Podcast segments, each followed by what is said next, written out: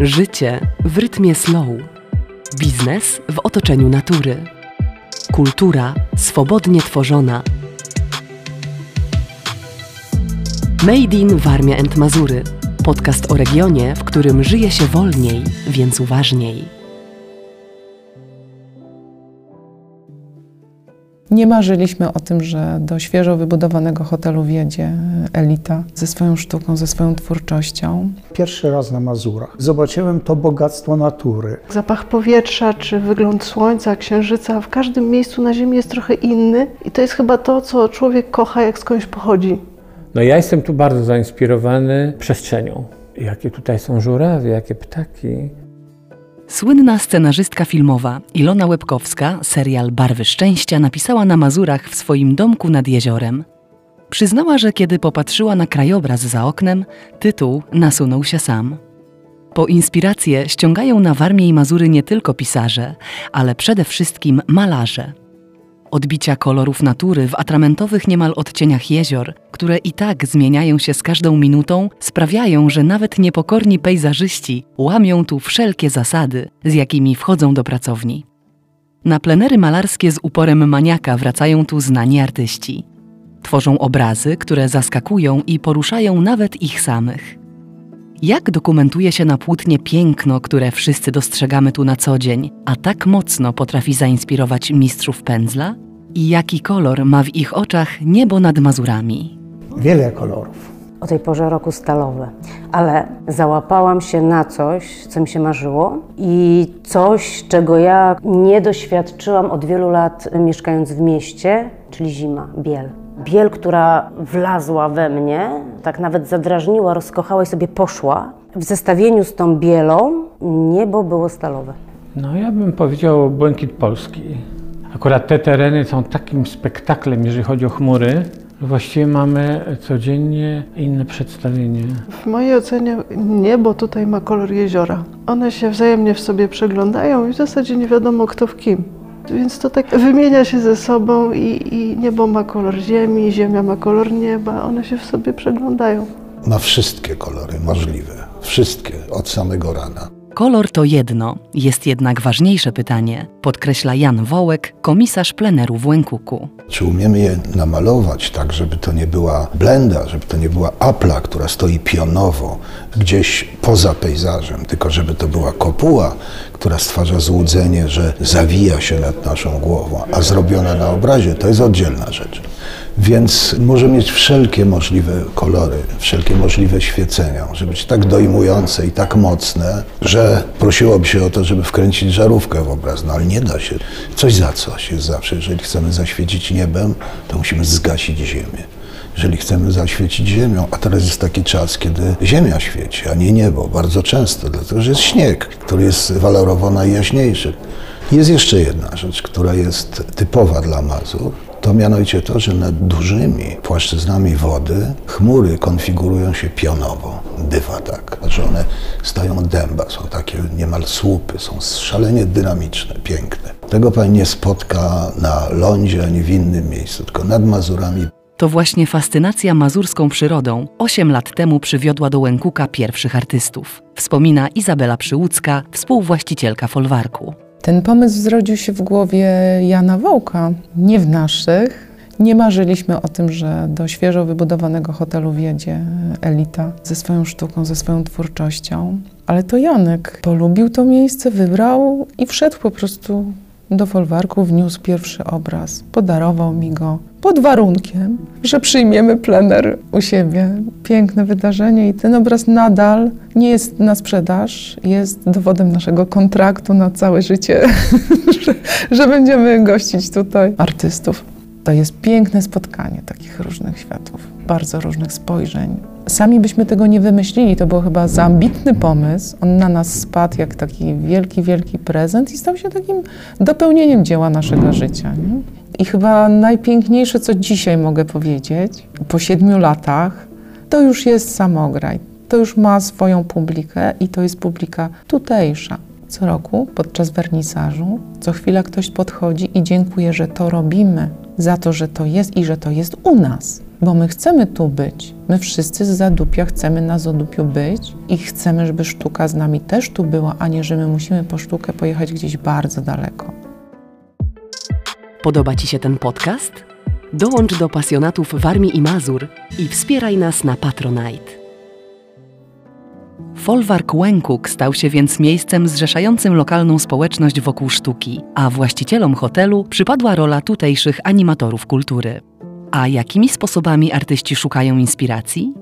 Otóż czasem są to brzydkie zwyczaje, zdradza Jan Wołek. Wśród nas są i figuratywiści, i abstrakcjoniści, i emocjonaliści, i mnóstwo różnych innych liści. No i w inny sposób każdego z nas inspiruje ta natura. No i my sobie, że tak powiem, tu znajdujemy inspirację sami. To znaczy, koledzy mają taki brzydki zwyczaj, że spacerują, prawda? Ja mam taki sam brzydki zwyczaj, że jeżdżę samochodem na spacery i też mnie to inspiruje. Dużo jestem na zewnątrz, dużo chłonę tego, co jest dookoła. Mówi Magdalena Deput, malarka z Poznania.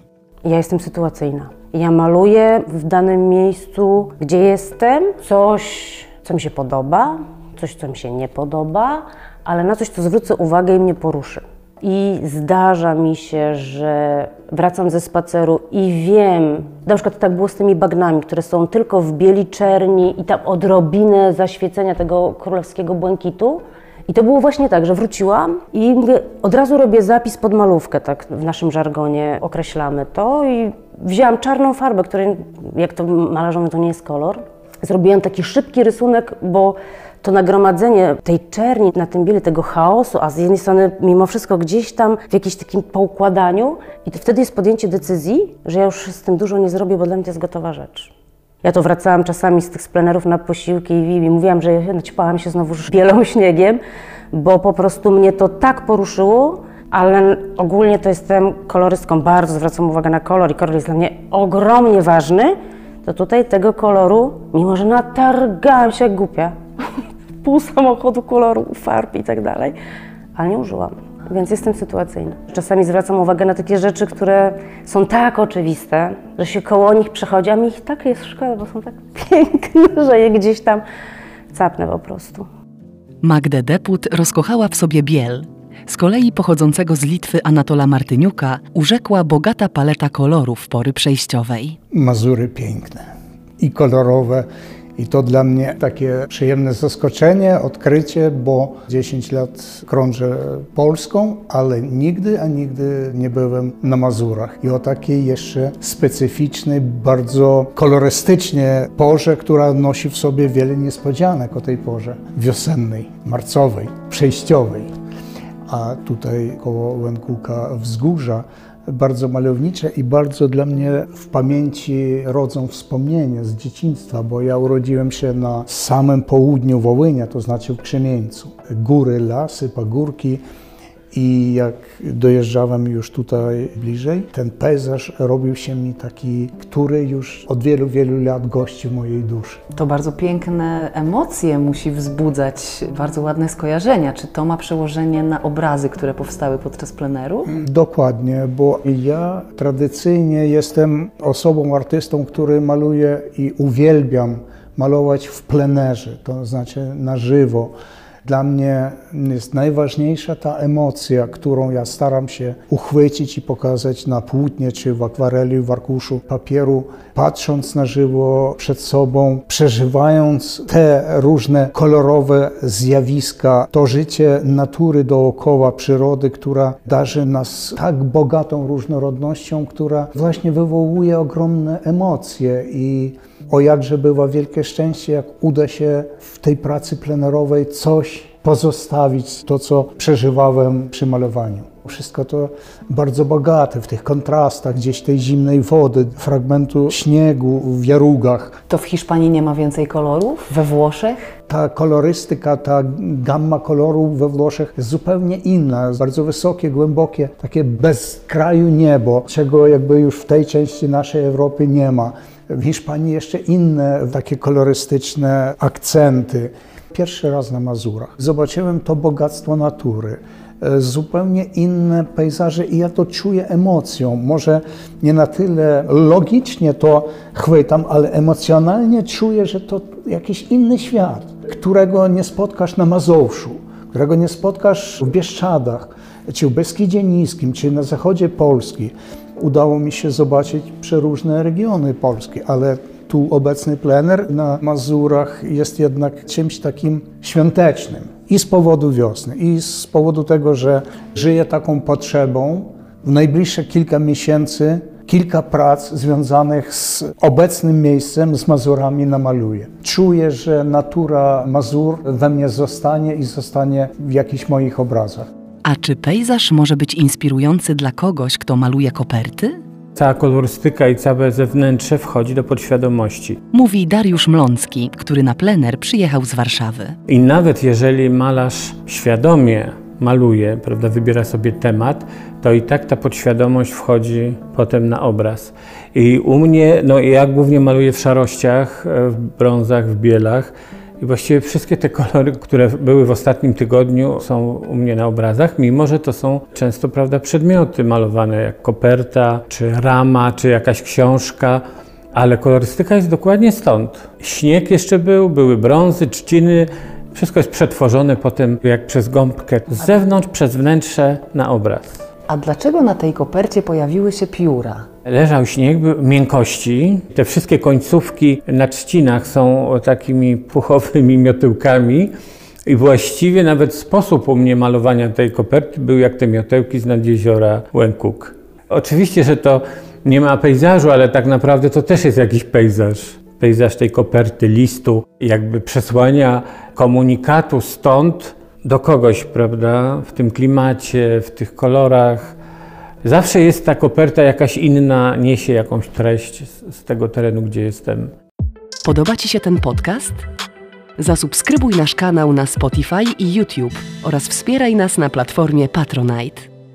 Łatwo zachwycić się miejscem, które jest nowe i codziennie odkrywa kolejne sekrety, ale czy te same krajobrazy mogą być inspirujące dla kogoś, kto podziwia je od dzieciństwa? Zapach powietrza czy wygląd słońca, księżyca w każdym miejscu na Ziemi jest trochę inny i to jest chyba to, co człowiek kocha, jak skądś pochodzi. Tłumaczy pochodząca z Reszla Ita Harenza. Rodzaj tego, w jaki sposób światło się załamuje w przestrzeni, to jest charakterystyczne dla jakiegoś konkretnego miejsca i to jest to, co się kocha.